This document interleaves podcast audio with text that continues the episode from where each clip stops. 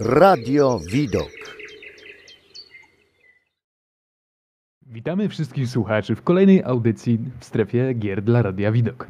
Ja nazywam się Bartek, a ze mną są dzisiaj Ola. Hej. I Albert. Hej. Dziś porozmawiamy o cutscenkach, ich wpływie na odbiór fabuły i tym, w jaki sposób oddziałują na gracza. No więc tak, cutscenki. To są, wiecie, jak wszyscy wiemy, przerywniki, w, powiedzmy filmowe, niefilmowe w grach, które jednocześnie mogą być interaktywne albo nie. Ale może jest coś więcej? Cóż, właśnie taki sztywny podział, czy powinniśmy go wprowadzać? Trudno powiedzieć, bo tak naprawdę wszystko musimy traktować osobno. Czy podejście do en pi si, który daje nam misję w Far Cry'u, jest cutscenką? No mi się wydaje, że tak, nie mamy żadnej kontroli nad postacią, ale jednocześnie gdyby to była scena dialogowa w, powiedzmy, The Walking Dead, to już bym raczej tego tak nie określił. Mi cutscena często kojarzy się z momentem w rozgrywce, w której jestem niezdolna do wykonania żadnej akcji. Na przykład ślepo muszę podążać za jakąś postacią lub wysłuchiwać monologu albo dialogu jakichś bohaterów. Ewentualnie muszę oglądać jakąś scenę, która się rozgrywa przed moimi oczami i moja postać sama coś robi bez mojego udziału. Na przykład sama gdzieś idzie, krzyczy, mówi coś, biegnie. Czyli po prostu coś się rozgrywa na moich oczach i ja jestem tylko widzem, obserwatorem tego zjawiska. A czasami moja postać może być czynnym uczestnikiem jakiegoś wydarzenia, ale niekoniecznie to muszę być już ja. Ja po prostu jestem widzem w tym momencie, gdy cutscena wchodzi na ekran. No właśnie, ale jednocześnie mamy też sceny Quick Time Event, gdzie tak naprawdę nie panujemy nad swoją postacią, nie możemy się nią poruszać, w którym kierunku chcemy. To jest wszystko zaplanowane przez twórców. Oczywiście jest różnie, czy sfailujemy, czy nie. Każda gra do tego inaczej podchodzi. Ale cóż, no Quick Time Eventy to jakby nie patrzeć jest element interaktywności. I czy dalej to jest cutscenka, kiedy w God of War, nie wiem, ubijamy jakiegoś tytana, załóżmy Kronosa? Ja bym powiedział, że tak, bo mimo wszystko nie mamy pełnej kontroli nad tą postacią. Trzeba też zauważyć, że definicja cutsceny stale się zmienia, ponieważ cutsceny w grach kiedyś wyglądały znacznie inaczej niż teraz. Tak, szczególnie, że cóż, myślę, yy, wiadomo, nie żyłem wtedy, yy, ale tak w latach dziewięćdziesiątych, no, kiedy cutscenki były w grach, to wydaje mi się, że jednak one bardzo przyciągały ludzi. I w sensie cutscenki wtedy głównie były prerenderowane, więc były o wiele lepszej jakości niż to, co widzieliśmy w gameplayu oczywiście. Nawet jeśli była gra dwa D, to mogła mieć wstawki aktorskie. I to na pewno było nieco nęcące dla potencjalnych klientów. I cóż, takie cutscenki pokazywały, że budżet się zgadzał. Ale jednocześnie yy, warto pamiętać, że wtedy zajmowały okropnie dużo miejsca. I dlatego na nasze polskie realia trudno, żebyśmy dostawali te wszystkie cutscenki, bo najczęściej te tak zwane tłoki, no czyli wytłoczone płytki i piraty, które sprzedawane na bazarach, były kompletnie ogołocone z cutscenek. Tylko po to, żeby był sam gameplay i żeby zajmowały jak najmniej miejsca. No to jest na pewno ciekawe, że faktycznie gry z bazarów, powiedzmy, czy te protopiratki były kompletnie, nie, mogę powiedzieć chyba, obrzezane czy oskurowane z, z cutscenek, żeby, jak, żeby ważyły jak najmniej, bo wiadomo, wtedy mo- możliwość przechowywania takiej pamięci, powiedzmy, w czymkolwiek nie, nie były jakoś szczególnie pojemne. Pojemne, dokładnie. Ale czy wtedy gry nie traciły trochę na swojej jakości? Czy ten brak cutscen nie powodował, że były pewne dziury w fabule i że traciło to ten swój smak i urok? To, to już zależy od tego, na co się gracz nastawiał, kupując grę z bazaru, tak? Tak, ale załóżmy, że ktoś został nabrany, już to jest prawdziwa gra w promocyjnej cenie. To, to kupowałby wtedy w oficjalnym sklepie, tak. Niźli... To były wczesne czasy internetu i ciężko, ciężko było, o, wiadomo. Znaczy też no, trzeba napomknąć, że z dostępnością legalnych kopii było naprawdę trudno. Jakby to nie jest nawet tajemnicą, że magazyny growe, które wtedy były, no niekiedy korzystały nawet z piratów i się z tym za bardzo nie kryły. Więc myślę, że po prostu ludzie byli świadomi, na co się piszą, a że nie, mieli, nie musieli mieć nagranych dwunastu płytek bądź dyskietek. No było to dla nich bardziej lukratywne, bo jednak um, dominowała, nie wiem, stała cena, Ale jest też przeświadczenie, że gry są hobby dla dzieciaków, a dzieciaki nie mają takiego zbudowanego funduszu, żeby sobie czasami pozwolić na jakąś drogą grę, no nie? I tak jest do dzisiaj, że czasami właśnie piracą pewne tytuły, ponieważ nie stać ich na normalną wersję gry. Albo po prostu wybierają nie wspierać danego dewelopera, ponieważ się mogą z nim nie zgadzać. Okej, okay, dobra, no to wiemy już, czym są cutscenki. Mamy, powiedzmy, pojęcie, jak wyglądały gry spiracone wcześniej i jak długo mniej więcej nawet te cutscenki są z grami. Jak one jednak wpływają na odbiór gier? Jak bardzo mogą zmienić na całkiem przyjemną rozgrywkę albo wręcz przeciwnie, utrudnić ją, zrobić ją mozolną czy wręcz irytującą? Jak myślicie? Cóż, to z pewnością zależy od y, każdego twórcy, czyli musi dostosować odpowiedni charakter gameplayu, albo inaczej, odpowiedni charakter cutscenki do gameplayu, tak? Od najprostszych rzeczy, czyli y, możliwość pomijania cutscenek, tak?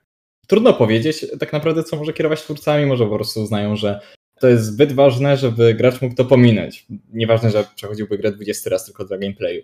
Ale bardziej jak wygląda dynamika tych cutscenek, czy bardziej decydują się na prerenderowane, czyli no, wykonane może nawet poza silnikiem gry, żeby wyglądały bardziej efektownie, albo właśnie na silniku gry, żeby nadal nie, nie przełamać tej bariery, gdzie nagle wow, mamy olśnienie i wszystko się zmienia na naszych oczach.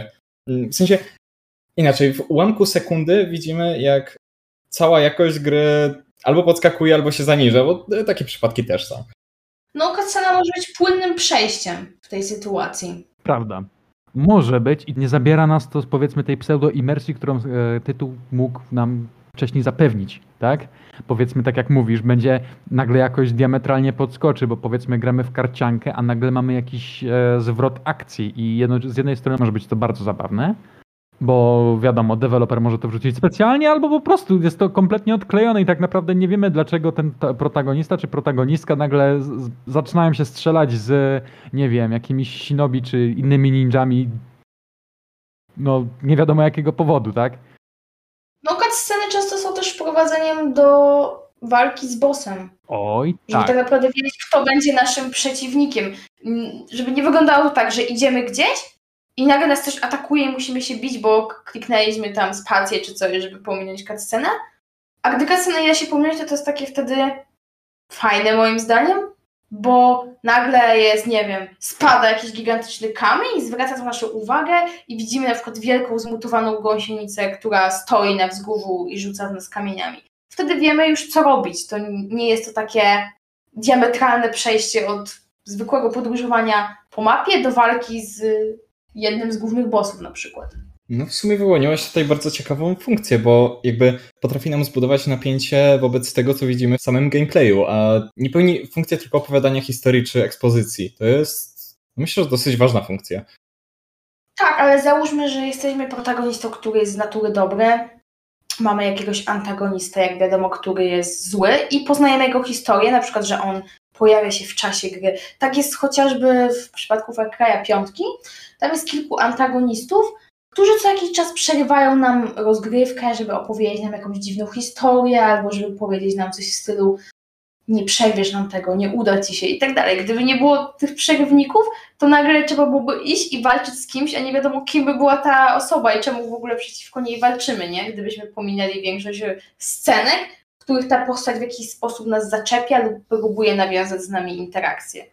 Czyli to jest tak naprawdę dobra forma narracyjna, dobra forma do przekazywania historii w grze, do opowiadania wydarzeń przeszłych, teraźniejszych i przyszłości. To tworzy piękną chronologię. Może, jak, jak najbardziej. Na pewno da nam, tak jak Albert powiedziałeś, zapewni nam trochę ekspozycji, tak jak Olu przed chwilą tam właśnie powiedziałaś. Może, może to być odwołanie do przeszłości bohatera, może to być jakiś foreshadowing, e, jak gra się może skończyć lub do, do czego nasze czyny mogą nas doprowadzić, albo po prostu pokaże nam się to, co się będzie działo, czyli ekspozycja powiedzmy bossa, tak jak powiedzieliście, czy to będzie to gigantyczna, nie wiem, e, gąsienica śmierci, tak, jak wcześniej powiedziałaś, albo po prostu jakiś potężny boss, czy boss bliźniaczy. Whatever, tak naprawdę. Albo będzie to cutscenka z God of War, interaktywna, no, połączona z Quick Time Eventem, w której będziemy sami dokonywać tęgiego mordu na powiedzmy jakimś tytanie czy przedstawicielu Panteonu. I to już któregokolwiek, czy to będzie grecki, czy to będzie nordycki, to już tylko detal, to szczegół, tak?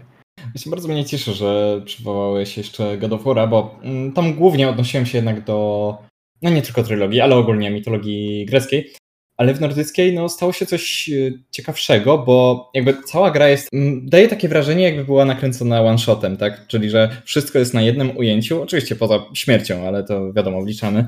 I kurczę, jakby cutscenki czujemy, kiedy są, bo jakby odbierają nam kontrolę, ale są one tak płynne, że trudno nie traktować gry jako jednego zsumowanego, scalonego doświadczenia. I szczerze mówiąc, nie wiem, czy znam inne takie gry. Czy, czy, czy, czy taki zabieg narracyjny nie wy- został wykorzystany pierwszy, a może ten jeden bardziej znany raz? Właśnie myślę, że to, jaką funkcję pełni cutscenka, jest bardzo uzależnione od tego, w jaki sposób zostanie ona zaimplementowana, tak? Prawda. Dobra, mówiłeś o, że czujemy cutscenki. Właśnie.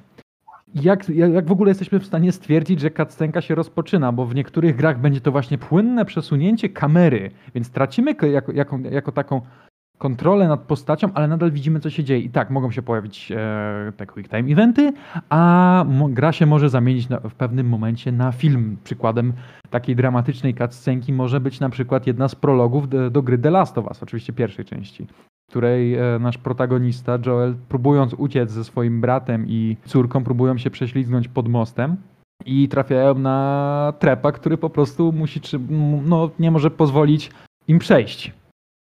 Co się toczy dalej, tak? Jest, cutscenka jest dramatyczna i nie jest ona w żaden sposób quick time eventem, tak? Nie mamy żadnej w żaden sposób kontroli nad postacią. Być może będzie to jakiś monolog bądź dialog, który będzie próbował przedstawić opinię deweloperów bądź jakiś punkt, może, może nawet jakąś, jakieś nawiązanie do tego, co się dzieje na świecie, ale to już zależy, w jakie gry gracie, tak? Bo to z jednej strony może być po prostu wizyta w karczmie, w jakiejś grze fantasy, a może być to po prostu dialog zaczynający się, dlaczego tu nadal jesteśmy, w jakiejś grze Kojimy. Ale dobra, to jest, to, to jest moje krótkie, powiedzmy, zdanie na ten temat. Jak deweloper może ułatwić sobie albo utrudnić cutscenką swoją pracę nad grą? Cutscena może być początkiem jakichś większych bugów, czyli na przykład jakaś postać w cutscenie wygląda spoko, stoi na przykład na jakichś schodach i coś do nas mówi, nagle kończy się cutscena i ta postać utyka w schodach. I na przykład ten błąd może zostać nienaprawiony, no i potem zanim ta postać się na przykład wygrzebie z tych schodów, no na przykład my zaczniemy bić ją, bo to na przykład będzie antagonista, no i ubijemy ją w ten sposób, że ona jest utknięta w schodach, nie? Bo na przykład ktoś, ktoś kto wypuszczał grę, tego nie zauważy, albo potem już się nie będzie tego dało zmienić, a szkoda, szkoda usuwać na przykład to, bo to było ważne w fabule, ale zawsze ta postać się na przykład będzie klinować w schodach, czy coś takiego. Albo że jakaś cutscena będzie irytująca, ponieważ będzie zbyt długa, lub na przykład będzie się często powtarzała, bo nieraz w grach są checkpointy i zaczynamy od tego, albo zaczynamy od tego miejsca, w którym zapisaliśmy i że tej cutsceny nie będzie dało się pominąć, mimo, mimo że oglądamy już ją pięćdziesiąty raz i wtedy irytacja gracza będzie większa. Lub jak są jakieś misje zręcznościowe, na przykład jakiś wyścig, czy jakieś zabicie na przykład pięćdziesięciu wrogów w ciągu iluś tam minut, co nie? No i wtedy ciągle przed rozpoczęciem tej misji będzie taka scena. To będzie bardzo denerwujące i to też może w sumie być fajnym wprowadzeniem na początku, ale potem to będzie po prostu irytować i wtedy odbiór tej cutsceny będzie zły. W ten sposób można to zepsuć, tak mi się wydaje. Takie mam pomysły w tej chwili. Właśnie tak próbując się postawić z perspektywy dewelopera, to na pewno takim pociągającym czynnikiem w stosowaniu cutscenek jest to, że można o wiele więcej ukazać choćby na twarzy aktorów. Chociaż oczywiście ta granica się coraz bardziej zaciera. Tutaj przykładem fantastycznym jest Hellblade Senua's Sacrifice, gdzie jakby ciągle podczas gry była wykorzystywana specjalna technologia, która ciągle wychwytywała wyraz twarzy aktorki. I to było z niesamowitymi detalami, ale no, umówmy się, nie każde studio ma tak niesamowity sprzęt do tego, a to właśnie cutscenki umożliwiają im pokazanie lepszej mimiki twarzy niż podczas samego gameplayu, czy po prostu podczas cutscenki, która nie jest prerenderowana.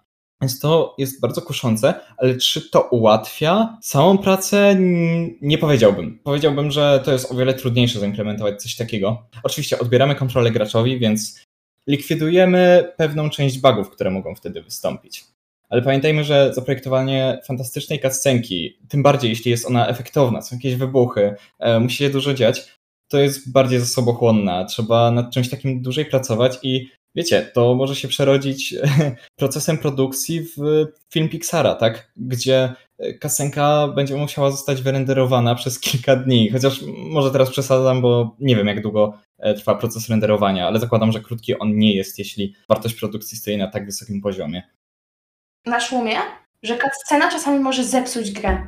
W sensie ostatnia cutscena, kiedy ona na przykład, nie wiem, jest bardzo smutna, nostalgiczna fabuła i nagle na siłę wpychany jest happy end tak zwany. I to w ogóle zaburza imersję, w ogóle wszyscy się spodziewają czegoś innego, kiedy cutscena jest taka nieprzemyślana i nagle fabuła się zmienia w sposób, w który nie przewidujemy, to oczywiście, żeby nie było, lubię nieprzewidywalne fabuły i zwroty akcji, ale kiedy oczekujemy jakiegoś na przykład smutnego zakończenia, bo cała narracja jest taka, a nagle jest happy end, albo na odwrót, że cała narracja gry jest radosna i nagle smutne jest zakończenie, to już jest lepsze. Ten happy end wciskany na siłę jest dużo gorszy, ale czasami takie drastyczne zmiany w fabule są niepotrzebne i nie lubię czasami czegoś takiego.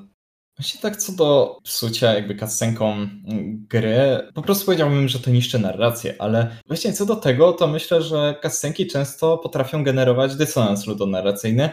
Nie pamiętam, czy ta fraza pojawiła się kiedyś u nas, także szybkie wyjaśnienie. Dysonans ludonarracyjny to chodzi o to, kiedy warstwa gameplayowa nie pokrywa się za bardzo z narracyjną, czyli widzimy pewną sprzeczność, choćby, nie wiem, w zachowaniu bohaterów. Taki najpopularniejszy przykład, czyli Nathan Drake, który jest niby tym dobrym, a morduje podczas jednej odsłony ponad tysiąc osób, tak? Właśnie cutscenki często chcą nam zarysować inny obraz świata czy bohatera, niż my faktycznie go widzimy w rozgrywce. I tutaj teraz mój ulubiony przykład, czyli Max Payne, gdzie podczas cutscenek widzimy, jak to jest ledwo żywy trup, tak naprawdę. Ciągle jest nie dość, że pijany, to ciągle na środkach przeciwbólowych. A zaraz, kiedy zaczyna się tylko akcja, on potrafi naprawdę absolutnie wszystkich przeciwników pokonać w pojedynkę. Przy okazji gracz włącza bullet time. Jakby nie czujemy tego, nie czujemy, że gramy postacią zepsutą. Chociaż każdy odbiera z nas to inaczej i dla kogoś może nie być to aż tak duży wpływ na, na, na rozgrywkę.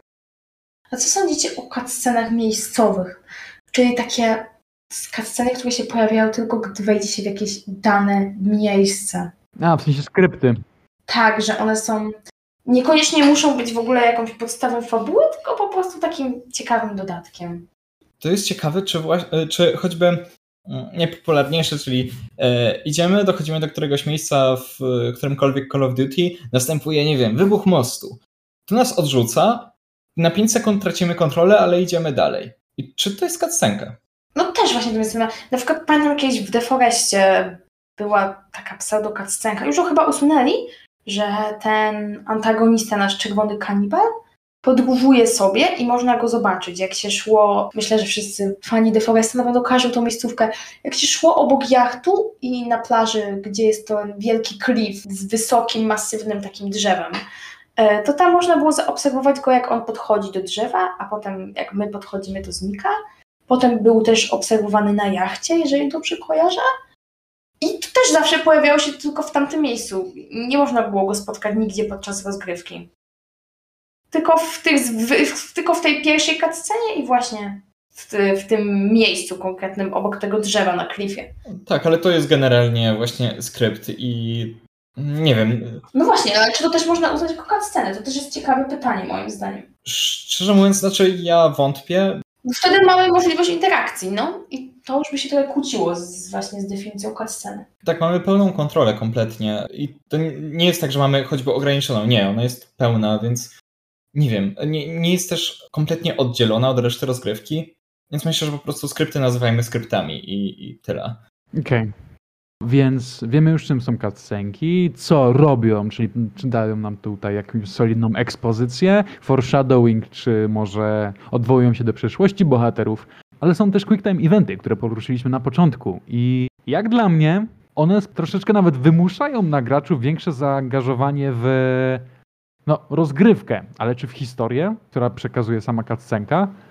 Dla mnie bardzo dobrym przykładem byłyby walki w Metal Gear Rising Revengeance, gdzie podczas walki na śmierć i życie, powiedzmy z innymi cyberninjami, jakkolwiek absurdalny ten koncept by nie był, poruszane są powiedzmy pewne kwestie moralne, a jednocześnie musimy klikać jak najszybciej X, czyli lewy przycisk myszy, żeby parować ataki nadchodzącego jakiegoś cyberwilka, potężnej, dwunożnej machiny, która muczy jak krowa, a jednocześnie strzela do nas rakietami, albo po prostu musimy biec po strzelający do nas rakietami.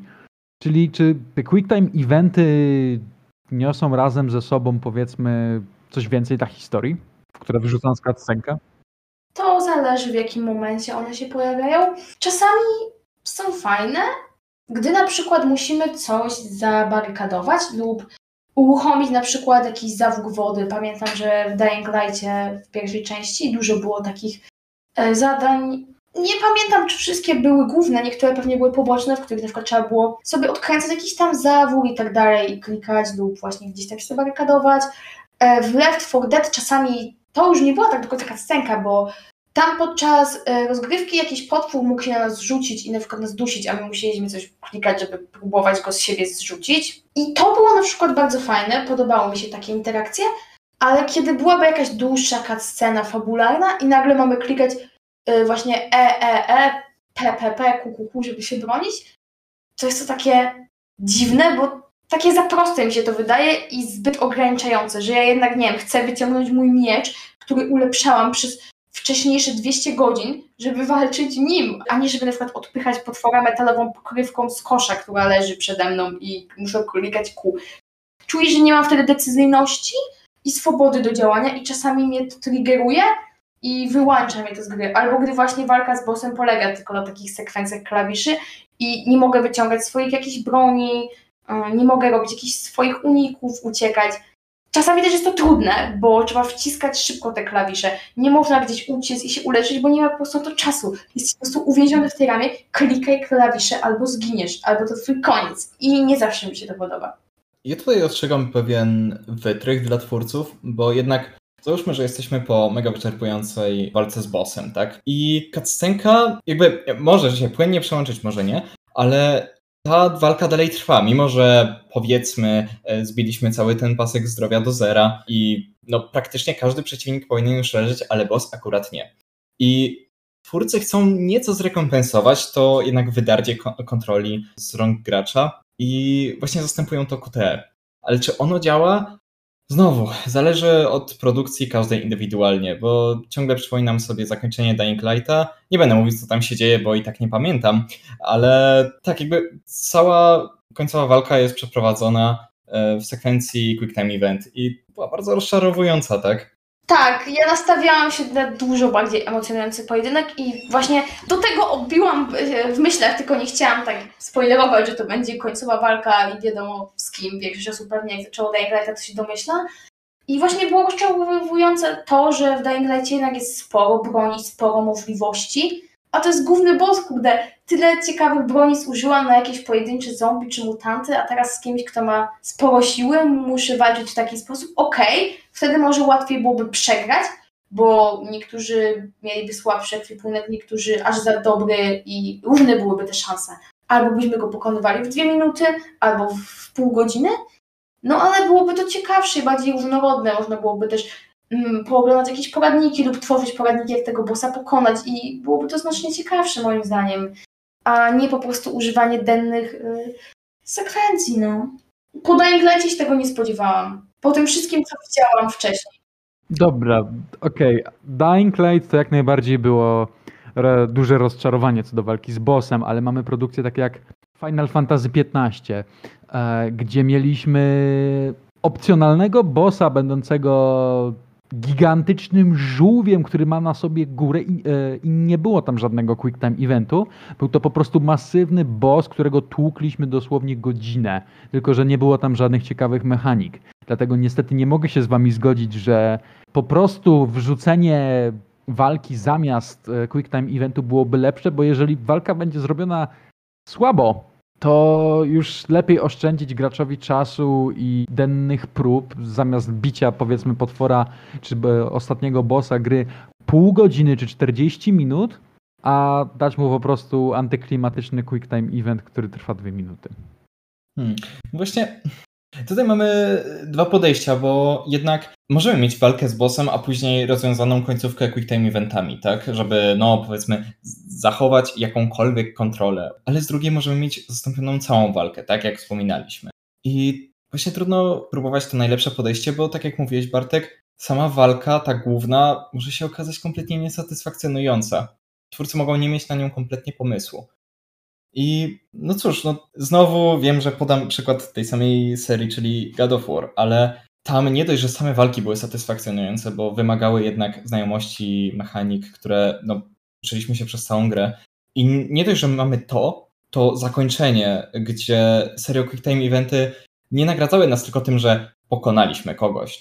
Mieliśmy niesamowicie kreatywną i fantastycznie wyreżyserowaną scenę, gdzie widzimy jak widzimy cały ten gniew, który główny bohater przelewa na swoich przeciwników.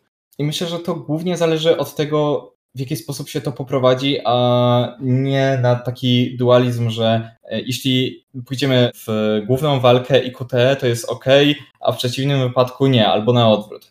No i oczywiście od tego, jak zostanie to zaprojektowane. Nie, nie tylko pod warstwą narracyjną, ale też gameplayową. No tak. E, no dobra.